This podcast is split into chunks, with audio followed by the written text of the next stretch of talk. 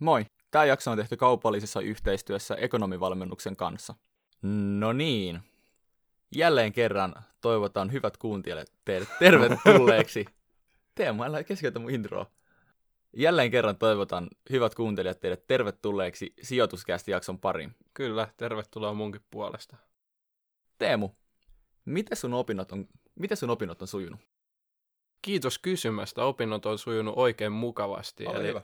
Joo, op, oppimiskonetta on tullut hakattua ja tosin mikä siellä vähän ikävää on, niin hissas tulee edelleen niitä vääriä vastauksia. Mutta onneksi ekonomivalmennuksella on a- ainutlaatuinen kertaustoiminto, eli mitä se meinaa on se, että ne tarkistaa automaattisesti mun tehdyt tehtävät, ja sitten jos ne on mennyt väärin, niin ne menee etusivulle sellaiseen kertauskohtaan, joka sitten muodostaa mulle sattumanvaraisesti tenttejä niistä väärin menneistä vastauksista, ja tämä on tosi jees, kun ei tarvii itse klikkailla sitä, mikä on mennyt väärin ja tarkistaa, vaan se tulee automaattisesti, ja tämä tekee siitä tehtävien tekemisestä sitten paljon mukavampaa ja sujuvampaa.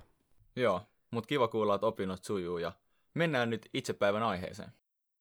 Teemu, kerroppas nyt meille, että mikä on päivän aiheena. Päiväaihe kryptovaluutas. Eli kauan itse asiassa, kauan odotettu. Eli siis odotettu jakso. Vuosia odotettu kryptovaluuttajakso. Kyllä. Tätä on oikeasti kysyttykin. Joo, on. Ki- Kiva, että joku on kysynyt jotain aihetta joskus meiltä. Joo, kiva, kiva saada viestejä, mutta siis oikeasti to- tosi paljon tullut, että puhukaa kryptoista ja kannattaako sijoittaa bitcoiniin ja mitä hy- hyviä kryptoja ja missä sijoittaa kryptoihin. Nyt kaikkiin näihin, okei ei varmaan kaikkiin, mutta nyt monen näihin tulee vastaus. Kyllä, eli me tosiaan tiedetään ihan kaikki näistä, me ollaan asiantuntijoita ja me, me kerrotaan, että mikä näistä tulee menestyä seuraavan noin kymmenen vuoden haitarin. Joo, tää on niinku fakta. Ei siis ehkä nyt enemmän tämmöisiä niin kuin hypemanin rooli tai spekuloija tai fiilistelijä tyyppinen jakso. Että, Hype, me ollaan hypes. et olla, ollaan tehty, tota, niin me ollaan hypes, ollaan tehty kyllä tutkimustyötä ja ihmetelty näitä, että voidaan, voidaan kertoakin näistä jotain, mutta niin kuin, ei olla eksperttejä. En tiedä, että onko välttämättä kukaan niin kova ekspertti, että osaisi hirveän varmaa tietoa sanoa, että miten nämä tulee menestymään ja jos tulee, niin onko se nämä, mitkä tulee menestyä. Voi olla, että niitä kryptovaluuttoja, mitkä menestyy, ei ole vielä edes luotu. Mm, kyllä, eli me ollaan erittäin kiinnostuneita ja nyt puhutaan niistä, mitä me osataan ainakin luulla osaavamme. Eli otetaan alkuun tietysti, mitä on kryptot. Mitä on kryptot? Niin, kryptovaluutta, eli digivaluutta. Joo, Tai mitä näitä tota, tai krypto, varat? niin kryptovarat. No siis krypto, no, kryptovaluutat on ehkä tämmöinen niin kuin median yleistämä käsitys, on siis niin kuin, ö, digi, digitaalista valuuttaa, joka toimii tämmöisen lohkoketjun avulla. Ja no, siinä on ehkä semmoinen mun tiivistys. Kyllä, virallisesti vaihdon väline vielä Suomessa ei ole hyväksytty sellaista valuutan titteliä kuitenkaan.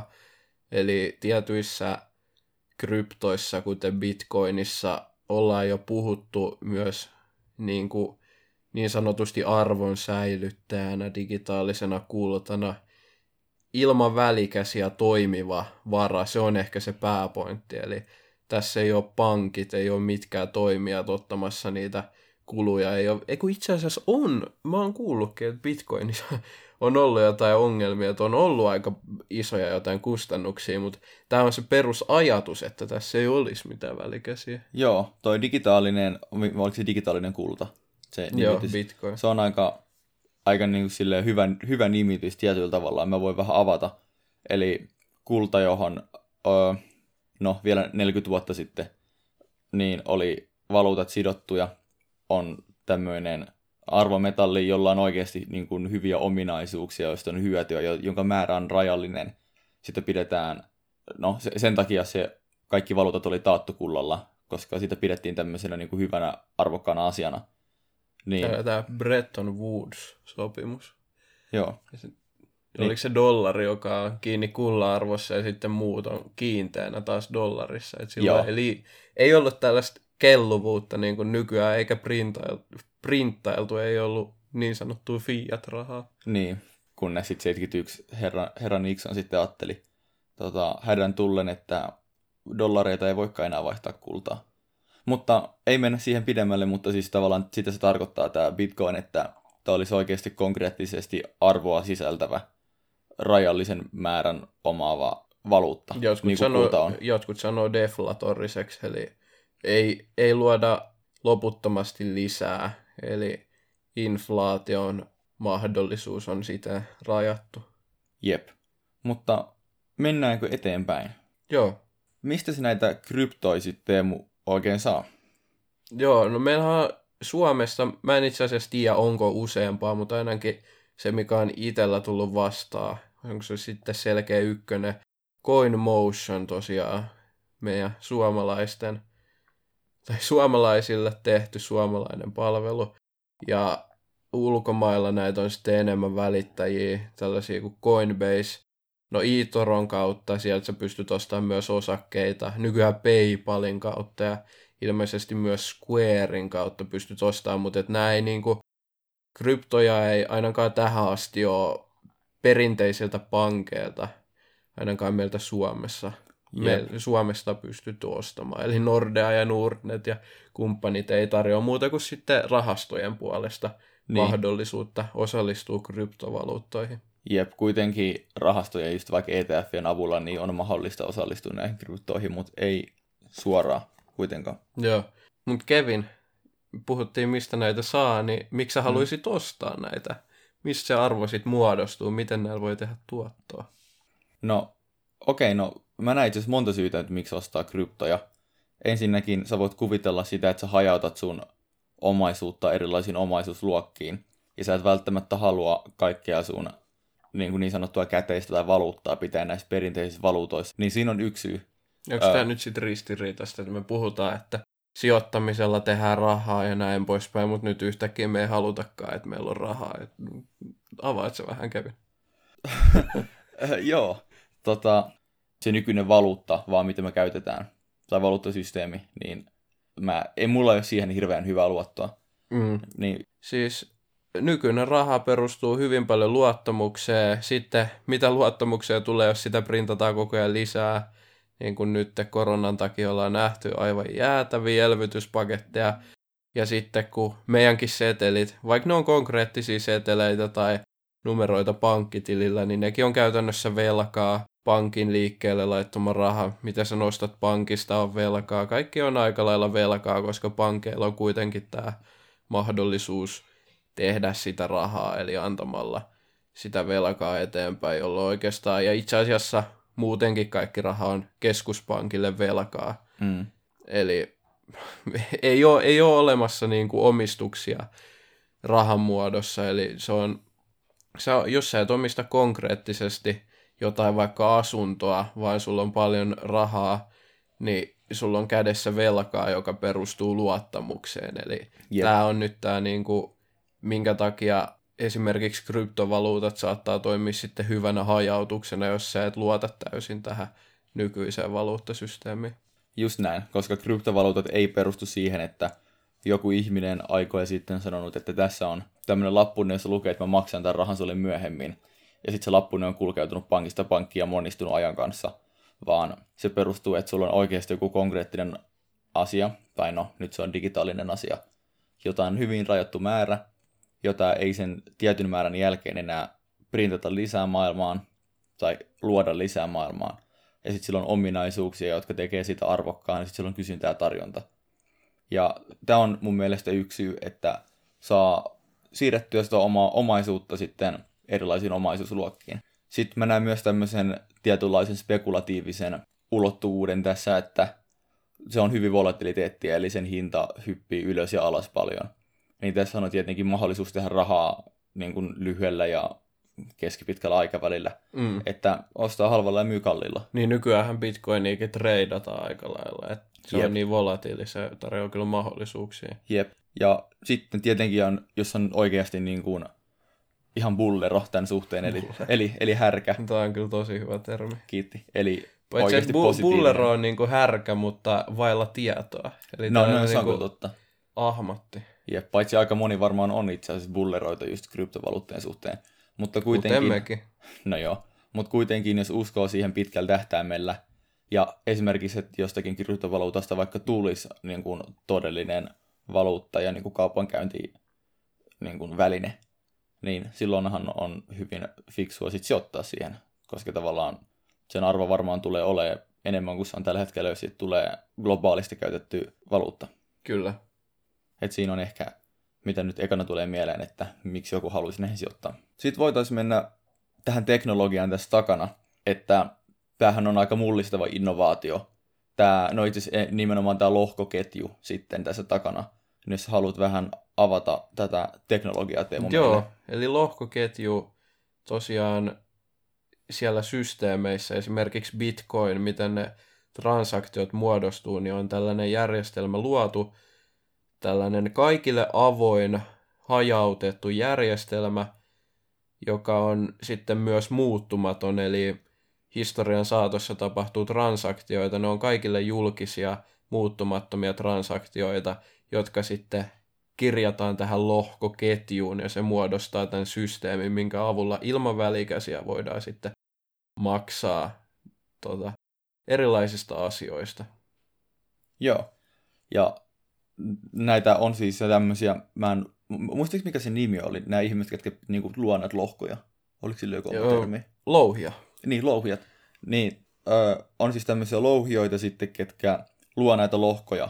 Ja näiden lohkojen luomiseen tarvitaan aika paljon niin kuin tulivoimaa tietokoneelta. Ja tavallaan se tekee siitä hajautetun, että näitä on, no tällä hetkellä olisiko esim. Bitcoinilla joku 6000 tota, louhia suunnilleen, niin tämä tekee sitten hajautetun, koska sitten on niinku 6000 ihmistä, ketkä on kirjaamassa näitä transaktioita niihin lohkoihin, ja sitten ne kilpailee, että kuka ehtii kirjata sen lohkon ekana. Ja sitten se, kuka ehtii kirjata sen lohkon ekana, niin se lohko ikään kuin tulee siksi lohkoksi siihen ketjuun, ja sitten se menee muille varmistettavaksi, että se meni oikeasti oikein. Joo, Eli... Ja se luo tämän hajautuksen tähän, eli se on niin kuin tämän yhteisen ylläpitämä systeemi. Kyllä, eli voidaan jakaa kahteen.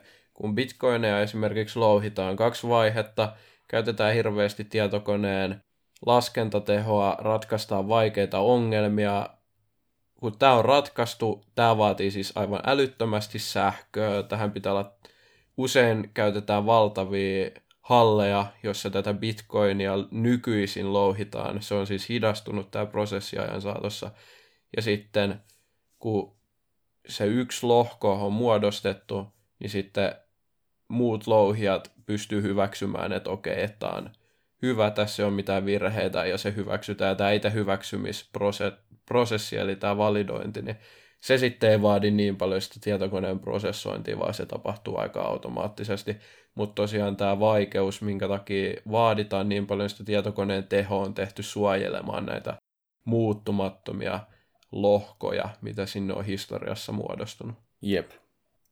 No nyt kun me ollaan käyty, tuossa käytiin äsken toi lohkoketjuteknologia ja oikeastaan tällaista kuin proof of work menetelmää, missä nämä louhijat sitten käyttää koneidensa laskentatehoa luodakseen luotettavan lohkoketjun, jotka sitten muut validoijat hyväksyy, hmm. niin puhutaan vähän tästä Bitcoinista, joka siis käyttää tätä teknologiaa.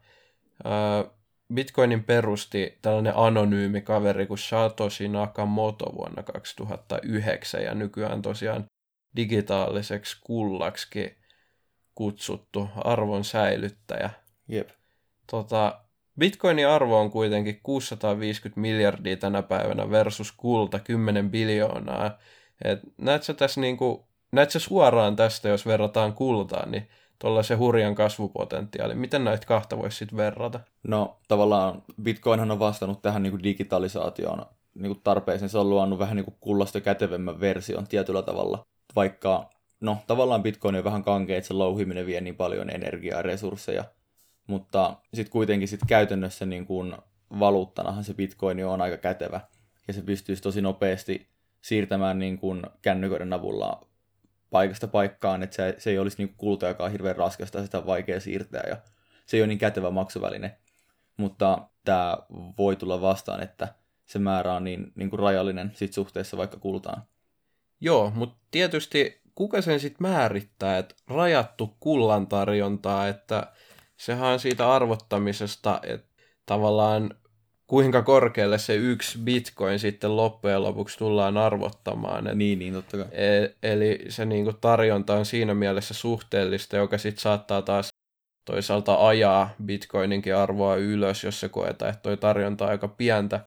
Mutta tosiaan toi kullan säilytys, sehän on aika paljon itse asiassa kankeampaa, että Bitcoin tarjoaa edun siinä mielessä, että sä oikeasti voit omistaa kultaakin, vaikka sä omistat, niin se, sehän ei konkreettisesti tuu sun luokse. Tietysti se voi tulla, mutta yleensä mm. näitä saatetaan säilyttää sitten jossain sua varten. Sä saatat omistaa jonkun rahaston kautta kultaa, eli Bitcoin on ehkä vähän vielä konkreettisempi ja käytännöllisempi, mm. vaikkakin monet kritisoi Bitcoinia kryptovaluuttana kankeena systeeminä, koska Bitcoin on tunnetusti yksi vanhimpia ja onks, onko vanhin siitä, en tiedä. Mun, mutta... mun mielestä Bitcoin on vanhin, koska silloin kun Bitcoin, tämä Satoshi Nakamoto, öö, tai alias, kehitti tota Bitcoinin, niin samalla kehitettiin tämä lohkoketjun idea, ja tavallaan siitä Joo. lähti näiden kryptovaluuttojen niin kuin lainausmerkeissä nousu. Joo, eli mone, moni kritisoi sitä, että Bitcoin olisi kankea tänä päivänä ja muu, muutoskyvytön kyvytön tai haluton muuttumaan, ketkä siellä nyt sitä Bitcoinia sitten tällä hetkellä hallitsee, eli Bitcoin ei ole oikeastaan päivittynyt hirveästi vähän kankea, koska vanhin systeemi ja se onkin yksi sellainen, minkä takia voisi olettaa, että kilpailu kiristyy koko ajan, tulee uusia kryptovaroja, jotka sitten on, onkin nopeampia ja parempia järjestelminä, mutta Bitcoin on luonut ympärille aika tällaisen uskottavan ja luotettavan storin, että se on se niin kuin luotettavin tekijä kuitenkin kryptomaailmassa. Jep, mutta mä itse asiassa kyllä näen muutamia ongelmia tässä Bitcoinissakin, että ei ole kaikki vaan niin kuin ruusulla tanssimista. Että no, näiden Bitcoinien mainaus on siis tosi kankeita, kuten sanoit. Ja koska se vaatii niin paljon tulivoimaa, niin on aika, loppujen lopuksi aika rajallinen määrä ihmisiä, ketkä voi tehdä sitä tällä hetkellä ja tulevaisuudessa vielä vähemmän. Niin se hajautus, mikä on itse asiassa näiden kryptojen idea, että se on sen yhteisön pitämä hajautetusti, niin se vähän ottaa osumaa, koska on niin vähän ihmisiä, ketkä oikeasti pystyy niin kuin, hoitamaan sitä hommaa tehokkaasti. Ja tälläkin hetkellä käsittääkseni niin joku kymmenen suurinta öö, louhia, niin on niin kuin varmaan olisiko se 80-90 prosenttia niin kuin kaikesta mainauksesta. Ja sitten mä oon käsittänyt, että tämä ei skaalaudu ihan hirveän nätisti, eli kun ihmisten kas, ö, määrä, ketkä käyttää tätä valuuttaa, niin kuin kasvaa, niin sitten myös se, että kuinka paljon tämän ylläpitäminen kuluttaa energiaa, niin se kasvaa niin kuin aika lailla samassa tahdissa, joka ei nyt tietenkään niin kuin sit kestävyyden näkökulmasta ole kovin hyvä juttu. Kyllä, mutta sitten osittain tietysti tämä luo my- myös turvaa siihen lohkoketjujärjestelmään, koska tämä on aika raskas, niin myös tämän muuttaminen on hyvin vaikeaa ja näin ollen Bitcoin on todella vaikea mun käsityksen mukaan häkkeröidä. Joo, Eli näin, on, näin on kanssa tietynlaista turvaa. Mutta sitten jos me otetaan vähän meidän omaa niin sanotusti visiointia tähän, niin. Okay. kun Bitcoin perustuu tosiaan kysyntään ja tarjontaan, jotkuthan on kritisoinut, että Bitcoinin arvo ei perustu mihinkään. Mä vähän kyseenalaistan sitä, että mihin sitten fiat-valuutan tai jonkun muun valuutan arvo perustuu. Jos me nyt mietitään tätä kysyntää ja tarjontaa sen kautta, että paljon näitä louhitaan päivässä, niin noin 900 bitcoinia taidetaan tällä hetkellä louhi päivässä. Eli se tarkoittaa muutama kymmen miljoona dollaria bitcoinin arvoa.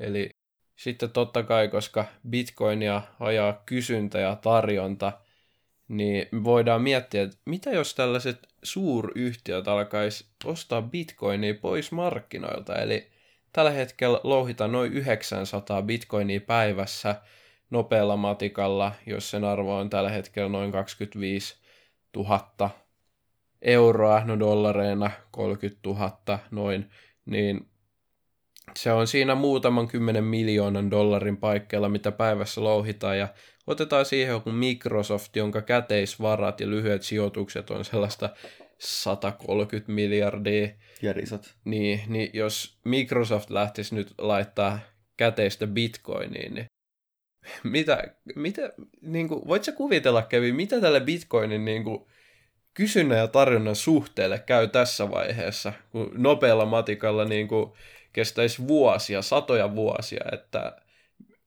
Microsoft ylipäätänsä saisi edes kaikki käteisvaroin muutettu bitcoineiksi, jos mietitään nyt tätä niin kuin louhinta-aikaa, mikä siinä kestää. Tota, eikä, en mä tiedä satoja vuosia, mutta taisin äsken tota, tässä vähän pohtia, niin semmoinen, no ky- kymmenistä vuosista kuitenkin puhutaan. Joo. Että se, et se onnistuisi, niin no kyllähän se menisi vähän pää, päällä se tarjonnan ja Kyllä. kysynnän suhde siinä kohtaa. No joo, sitten me voidaan itse asiassa, mä oon muistiinpanoihin heittänyt tällaisen sanan kuin panttaus. Hmm, eli mitä mä oon tällä meinannut, on tietysti se, että sit kun isommat y- yrityksetkin herää pikkuhiljaa, se on itse asiassa nähty. Square on, on yksi esimerkki isosta yrityksestä, joka on siirtänyt omia varojaan bitcoiniin, niin kun nämä isot toimijat sitten ostaa näitä lisää kysyntää, niin harvoinhan ne rupeaa sitä myymään, eli tavallaan sitä imuroidaan pois sieltä tarjonnasta, niin sitä ta- tarjonta samaan aikaan pienenee koko ajan. Mm. Ja sitten sä mietit, että jos Microsoft näyttäisi tällaista esimerkkiä, tai kun Elon Musk lähtisi ostaa Teslan varoilla bitcoineja, niin mitä se saisi aikaan muissa, mitä muut tekis?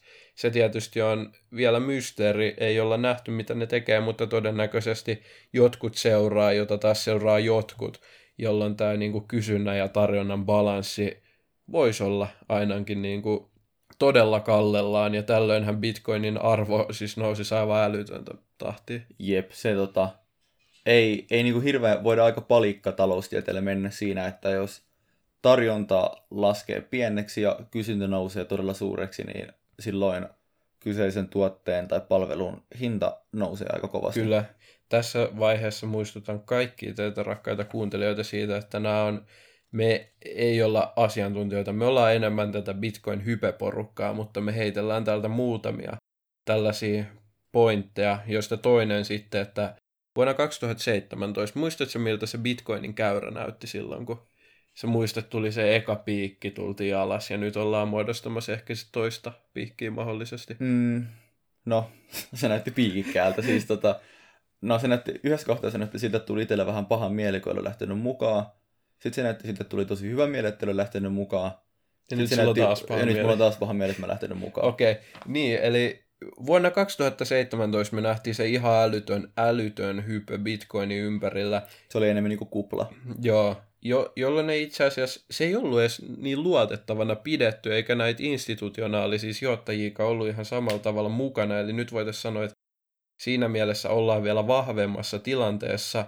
Nyt jos katsoo käyrää, ollaan ylitetty 2017 vuoden taso, mutta hype ei ole läheskään kuitenkaan vielä samaa kuin mitä silloin oli, niin voitaisiko me ajatella, että jos tämä hype pääsisi edes lähelle tätä 2017 vuoden tasoa, niin voitaisiin nähdä vielä ihan niin kuin uusia huippuja tuolla Bitcoinin arvossa. No se on ihan mahdollista, kun tämä on kuitenkin niin uusi tuote, niin on hirveän hankalaa silleen määrittää, että mihin se potentiaalinen hinta voisi ikinä nousta, että, että voi olla, että se menee ihan statusvääreihin. Mä ehkä itse olen huomannut, että se on ollut enemmän semmoista ihmisten kyllästymistä tähän, niin kuin, sitä on puhuttu niin paljon, ja se on ollut niin älyttömän niin kuin, korkea volatiliteetti, niin että ihmiset vähän niin kuin kyllästynyt tähän kryptovaluutta huumaan.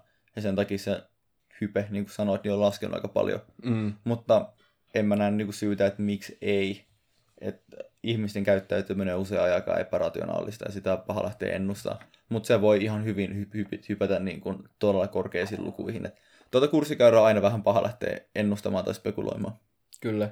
Toi jotenkin kysyntä ja tarjonta tälle extra bullerona, niin toi niin kuin huippuskenaario, missä bitcoinin arvo räjähtää vielä sinne satoihin tuhansiin, mitä siitä on jotkut ennustanut, niin se, se vaikuttaa vielä välillä, kun miettii niin ihan realistiselta, mutta muistakaa laittaa jäitä sinne Hattuun. liippiksen alle. Yep. Niin, et Totta kai, nämä, nämä ei ole mitään ostosuosituksia, me ollaan täysverisiä bulleroita tähän vaan, mutta...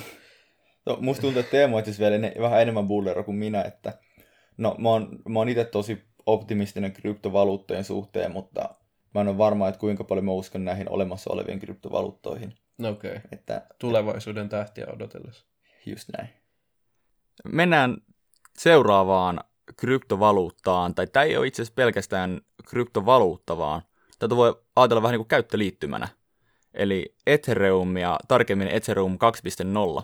Kyllä, ihan uusi systeemi, eli oliko tuossa 2020 vuoden puolella, kun tuli tämä 2.0 järjestelmä, jossa toteutetaan sitten vähän erilaista lohkoketjuteknologiaa, eli tällaista proof of stake-menetelmää. Ai niin, muuten tämmöinen, mikä ettei jää kellekään epäselväksi, niin kaikki kryptovaluutathan ei käytä tätä lohkoketjuteknologiaa, mutta nämä, mistä me puhutaan, eli Bitcoin ja sitten Ethereumin Ether, niin ne käyttää, ne käyttää molemmat. Ja mun käsittääkseni suurin osa kuitenkin käyttää sitä.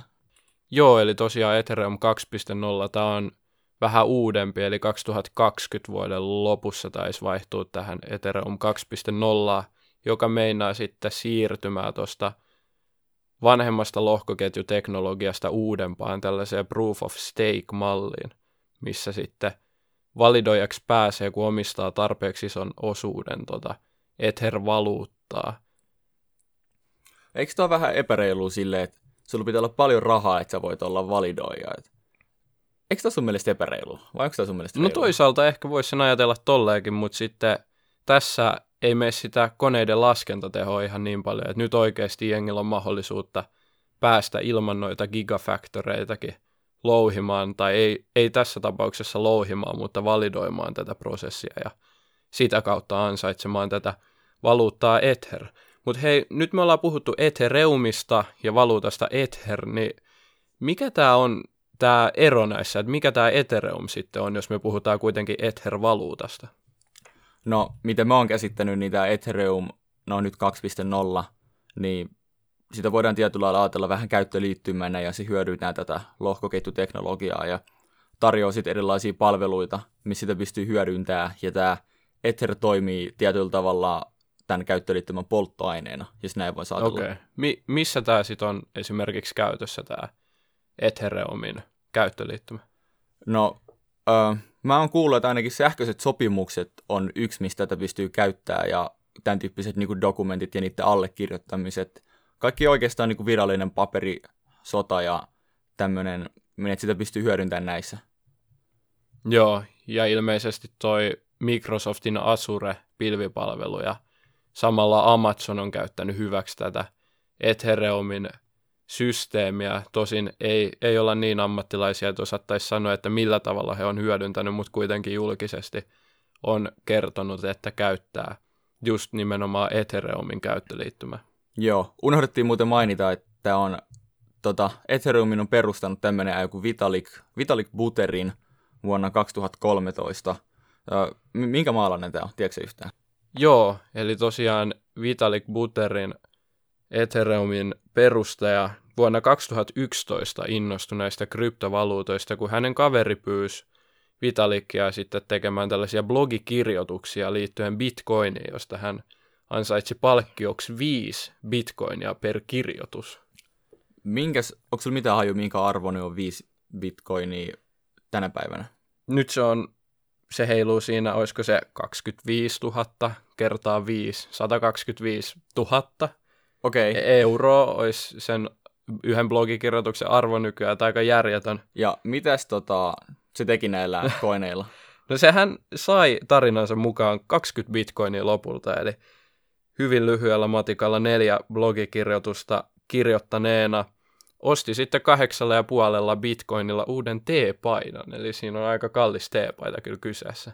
Ei ollut varmaan mikä H&M T-paita. No ei, tai en tiedä, niin. niin. mikä se arvo silloin oli. Että niin saattoi olla. olla. Miettikää, H&M T-paita ja parin sadan tonnin sellainen. Joo. En mä tiedä, oliko sittenkään niin fiksu kaveri. Niin. No ei, ei. On, on se varmaan ihan. Kyllä jos tällaisen systeemin on päässyt luomaan, niin...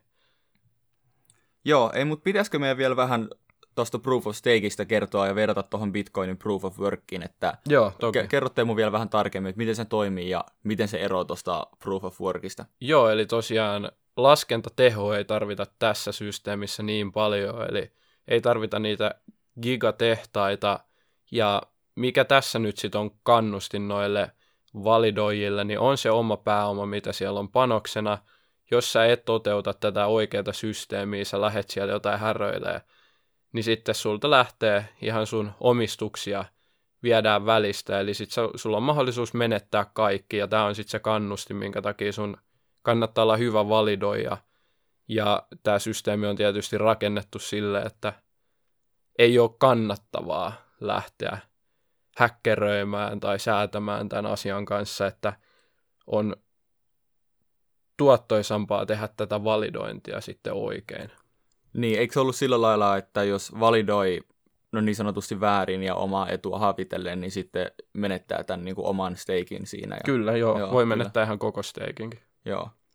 On, onko sulla jotain preferenssiä, että kumpaan se lähtisi mieluummin mukaan, tähän Ethereumiin vai Bitcoiniin? No, voidaan käydä lopuksi, että kumpaan mulla on, että toi Ethereum on kyllä mielenkiintoisempi jopa ehkä tällä on hetkellä, vähän, vähän pienempi vielä kuin Bitcoin, mutta niin no kun, eikö Bitcoin on vaan, että se on enemmän se itse valuutta, ja Ethereum on niin kuin semmoinen laajempi tietynlainen infrastruktuuri sitten, missä hyödynnetään sitä teknologiaa paljon moniulotteisemmin. Joo, just näin. Eli voisiko sanoa, että Bitcoin on tähän asti se luotettavin valuutta, isokokoisin valuutta, ja Ethereum tulee hyvänä kakkosena markkinahintaa katsoen perässä. Eli Joo. tämä on nyt vähän isompi juttu, kun tässä on tämä käyttöliittymä mukana ja sitten se oma valuutta, että saa nähdä, että meneekö jopa bitcoini ohi jossain vaiheessa.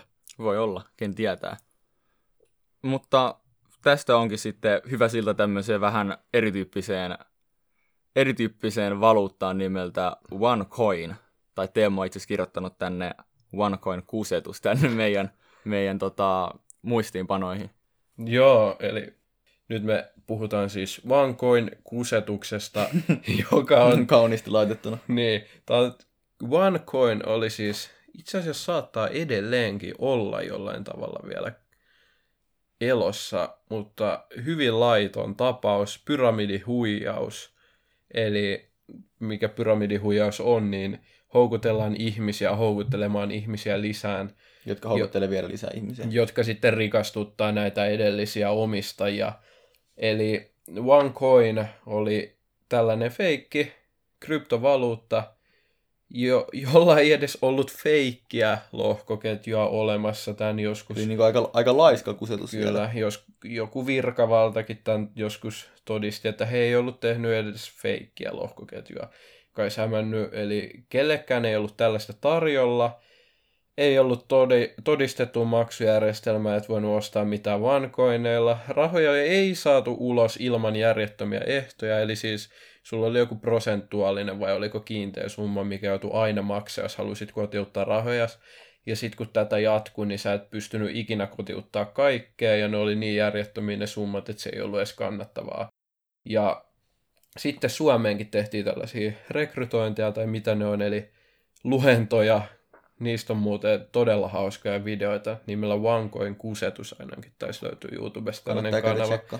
Nyt ei ole sponsori, mutta oli niin huikeat settiät. Joo, se olisi kyllä kova, kun meidän jakso olisi sponsoroitu by OneCoin kusetus YouTube-kanava. Siis jos, jos siellä kuuntelee OneCoin kusettajat kanavan joku perustajista tai joka on ollut tekemässä näitä videoita, niin me otetaan ehdottomasti välittömästi sut kuunteluun kuuntelun vieraaksi tänne, il- ilmoitat meille, mutta Tervetuloa. Eli täällä oli sellaisia suomi-rekryjä, mitä ne on luentoja, missä huijattiin ihmisiä tämän valuutan mukaan ja tämä, mikä kaikista hauskinta tässä valuutassa oli, niin tämä ei todellakaan ollut mikään kysyntää ja tarjontaa perustuva, vaan Kevin tämä yritys päätti niiden valuuta-arvon itse. Se on aika helppoa, kun mä voisin päättää mun valuutan arvon itse. Eikö se kuulostaa luotettavalta? Niin, no kun mä oon silleen, miksi mun, mun, mun valuutta on näin arvokas, sitten on silleen, okei. Okay. Joo, siis ha- hauskinta luennoilla oli se, kun siellä oli sellaisia siis suomalaisia keski-ikäisiä miehiä pääosin, oli siellä naisia myös. Mutta täällä edes oli aina joku luennoitsija, jolle ei ollut hölkäsen pöläystä tietoa, mistä se puhuu. Se tämä OneCoin YouTube-kanava, jos muistan nyt tämän nimen oikein, niin öö, tämä kuvausryhmä, ketkä oli silloin paikalla, niin esitti aika asiallisia, aika niin kuin täsmäkysymyksiä, joita itsekin olisin varmaan kysynyt kyseiseltä herralta, joka esitystä piti, eli mihin tämän koko valuutan arvo perustuu, onko teillä minkäännäköisiä todisteita. Loppujen lopuksi kävi silleen, että kaikki ihmiset siellä luennolla alkoi itkemään näille pojille siitä, että kuinka he häiriköivät täällä luennolla eikä usko tähän vankojen kusetukseen. Ja tosiaan se luennoitsija siellä edessä piti jotain PowerPointia, jos näytti ihan niin kuin eksponentiaalista käyrää, että näin tämä vankoinin arvo on kehittynyt ja että tämähän on siis toisiksi suurin valuutta bitcoinin jälkeen ja tullaan menemään ohi, että kannattaa sijoittaa, koska te, te, te saatte helppoa rahaa ja ainakin omaa korvaa vähän särähtää. Että jos niin kuin sanotaan, että täällä tekee rahaa varmasti. Että Ja siellä, helposti. siellä niin kuin heitettiin jotain kaavioita, niin kuin ekstrapoloitiin tulevaisuuteenkin tyyliin, että tämän verran te tuutte tienaamaan. Ja... Joo, si- siis tota, Teemu näytti mulle kerran yhden tämmöisen videon OneCoin luennolta, niin se oli kyllä aika, aika kova. Siinä oli semmoinen herra, joka siinä intohimoisesti kertoi siitä OneCoinista ja selitti, että tämä on niinku, ei tarvitse miettiä mitä, heittäkää vaivot narikkaan jo. heittäkää vaivot narikkaan, niin ei, voi olla tyhmä, voi tehdä niinku järjettömästi rahaa ilman mitään riskiä. Siis joo, sittenhän se oli sellainen vielä, että kun haukuttiin ihmisiä, ketkä ei tule tähän mukaan. Että tällaista niin kuin, tietynlaisista merkeistä voi jo aistia sellaista niin kuin huijausta. Jep. Ja se, kun nämä pojat esitti ihan valideja pointteja, esimerkiksi, että eihän tuossa ole mitään järkeä, että olette toisiksi suurin valuutta, että itse keksitte tämän arvon, niin sieltä tulee vaan vastaus, että joo, että tähän asti yritys on itse päättänyt arvonsa, mutta pian se tulee olemaan tarjonta ja kysyntä. Mutta kuitenkin se juttu, että miten nämä huijaukset välttää, no tässä kohtaa ehkä ihan vaan niin kuin aistit olisi sanonut, tai intuitio olisi sanonut, että no, että toi on ehkä vähän rotta jätkä, mutta tota, ö, kun sä tunnet nämä kryptovaluutat sillä lailla, että sä ymmärrät niiden idean, sä ymmärrät, miten lohkoketju toimii, Mm. sä ymmärrät, mihin se niin kuin salaus perustuu, mihin se arvo perustuu, niin silloin näihin tuota, huijauksiin ei mene niin helposti, koska niissä huijauksissa on joku, mikä ei ole oikein, ei toimi. Se lohkoketju ei toimi oikein, siinä on joku tämmöinen ongelma. Jos ymmärtää, miten kryptovaluutat toimii, niin sitten on, sua on hankalempi huijata silloin. Kyllä, kannattaa tietysti muutakin lähdekriittisyyttä käyttää, just mitä kautta ostelee ja muita. Eli rikollisuutta on valitettavasti hyvin paljon kryptovaluuttojen ympärillä, vaikka itse Bitcoin tai Ethereum tai kumppanit ei olisi millään tavalla niin kuin rikollisia valuuttoja. Että siellä pyörii pimeätä toimintoa. Jep. Mutta tästä pimeästä toiminnastakin voidaan mennä aika sulavalla sillalla tämmöisen juttuun kuin riskit. Eli mitäs kryptovaluuttoihin, mitä riskejä niihin Teemu liittyy? No ehkä sellainen läheisin kaikille aika yksinkertainen riski on se säilytys. Eli kun me puhuttiin, että joku on kadottanut koodit, niin tosiaan monessa Bitcoin-lompakossa on mahdollisuus menettää kaikki ihan vain sen takia, että sulla katoo salasanat. Toi CoinMotion, toi suomalainen, mun käsittääkseni pystyy aina pyytämään uuden salasanan. Ei siihenkään kannata tietysti sataprosenttista luottoa laittaa, mutta silleen, että salasanat täytyy olla kyllä kryptoihin sijoittaessa hyvin muistissa tai Jep. jossain kirjoitettuna, koska aika ikävää, jos sieltä kovalla vaivalla säästetyt säästöt joskus katoaa. Jep. Sitten, kuten äsken puhuttiin, niin rikollisuus on yksi riski, että menee semmoisiin niin sanottuihin feikkikryptoihin Mm. mm. sitten mukaan. Niin, mutta pitää olla just tietoinen, että, että miten nämä kryptot on, ja sitten pystyy aika hyvin välttämään tätä huijausta. Joo, ja nämä huijauskirjeet on ollut myös iso juttu. Ihan pankeilta tullut tosi virallisen näköisiä kirjeitä. Ne on, ne on ikäviä. Ne on ehkä sellaisia helpoiten, mihin voi, one, mihin voi mennä. Tuli OneCoin heti mieleen huijauksesta, mutta siis ne on ehkä helpoin, mihin niin kuin ihminen voi mennä, että tulee tällainen huijauskirja. Jep. Ja nyt kun OneCoin meni lipsauttamaan, niin tiedätkö kuinka monta suomalaista muuten meni tähän huijaukseen? Apua. No, mä toivon, että se ei ole niin kuin, ei ole edes kymmeniä, mutta nyt Suomen kanssa tuntien, niin ne satoja. 30 000 yli. Oi, oi, oi, oi, oi. Toi on kyllä... Sa, jos, jos teillä on Vankoin tarinaa, jos siellä on joku Vankoiniin sijoittanut, niin tulkaa ihmeessä kertomaan meille Instagramissa tai laittakaa sähköposti. Olisi ihan hauska kuulla. Ei, ei ole tarkoitus roustata ketään, vaan Jep. ihan mielenkiinnosta. Öö, sitten mulla on vähän erilainen riski, verotus, verotukseen liittyvä riski. Okei, haluatko vähän tarkentaa? Joo, eli tällä hetkellä kryptovaluuttojen tappiot ei ole verovähennyskelpoisia, mutta voitot sitten totta kai on. Koska eletään Suomessa kuitenkin, niin, Niin, niin tai, voi, tai, voi, tai voitoista napataan verot välistä ja häviöitä ei voi vähentää. Kyllä. Ai vitsi. Eikä ole hankintameno olettamaa, Joo. joka sitten tietys, tietyissä tilanteissa löyhentää verotus, verotusta. Ja se, että kun sä vaihat tätä valuuttaa, myyt, en muista, oliko jopa, joo, jos sä ostat jotain tuotetta ja se sun arvo on bitcoinilla noussut, niin mun käsittääkseni silloinkin sä joudut maksaa veroa. Tämä on Oho. niinku ihan käsittämätön, miten tämä on vedetty. Et nyt niinku, taas yksi tilanne, jos miettii hetken tätä Suomen järjestelmää, mutta se nyt on mitä on ja Se nyt on mitä on. en ole täältä vielä ainakaan muuttamassa pois. Jep. Mut, mutta siinä on aika lailla nuo riskit, mitä kryptoissa tulee, eli se säilytyssalasanat, sitten se, sitä ympäröivä rikollisuus ja sitten tämä aika ahne verotus. Kyllä, totta kai itse valuuttaan liittyvä riski ja hyvin volatiili on, tai ylipäätänsä kaikki kryptot, ei pelkästään Bitcoin tai Ethereum, vaan kaikki on hyvin volatiileja, eli heiluntaa on kurssissa ja se voi oikeasti joskus sieltä romuttua vaikka nollaa, jos nämä systeemit ei toimi, eli pitää olla tietoinen mihin sijoittaa. No Kevin, loppuun totta kai. No Teemu, Omistatko kryptoja? no en omista tällä hetkellä kryptoja, mutta saattaa olla, että omistan kohta. Okei. Okay. Ei, ei se tiedä. Mitäs sä? No mä oon itse asiassa lisännyt lähiaikoina Bitcoinia ja just tota Ethereumia kahta isoimpaa tonne salkkuun, eli sellainen osuus omasta portfoliasta on, että jos menettää, niin ei mun talous siihen kaadu, mutta kyllä mä, kyllä mä näihin uskon silleen, että ehkä isoin syy, miksi mulla on näitä, niin on se hajautus, mitä mainitsit, että Jep. Toki näissä on ihan jäätävä potentiaali sekä ylös että alas, mutta sitten se niin kuin valuuttariskin hajauttaminen, että mä en ihan suoraan sanottuna halua pitää kaikkea käteistä euroissa. Et Joo, en, totta kai sitä en, olisi en mäkään. voinut kultaa tai muitakin miettiä, mutta nämä kryptot on nyt sellainen, mihin itse tällä hetkellä luotan, niin sinne lähin sitten hajauttamaan. Selvä. Minkä kautta sä oot muuten hommannut kryptoja? Mulla on ton CoinMotionin kautta, että Okei. se on kyllä Oot tykännyt sit vai? Joo, vaikuttaa luotettavalta ja kun suomeksi saa tietoja ja apua, niin se on tosi hyvä juttu. Ja salasanankin saa pyydettyä uuden, niin. Okay. ei ole ihan niin jännittävää tämä sijoittaminen. Ei jää sun sadat miljoonat sinne tilille vai? Niin, miljardis. Joo. Mutta musta tuntuu, että kryptot on tällä kertaa taputeltu. Vai mitä sä, Joo. mitä sä Teemu sanot? Mä oon kyllä sitä mieltä kanssa. Joo. tota, me, me kuullaan ensi kerran. Kuullaan ensi kerralla. Se on kiitos ja moro. Kiitos ja moro.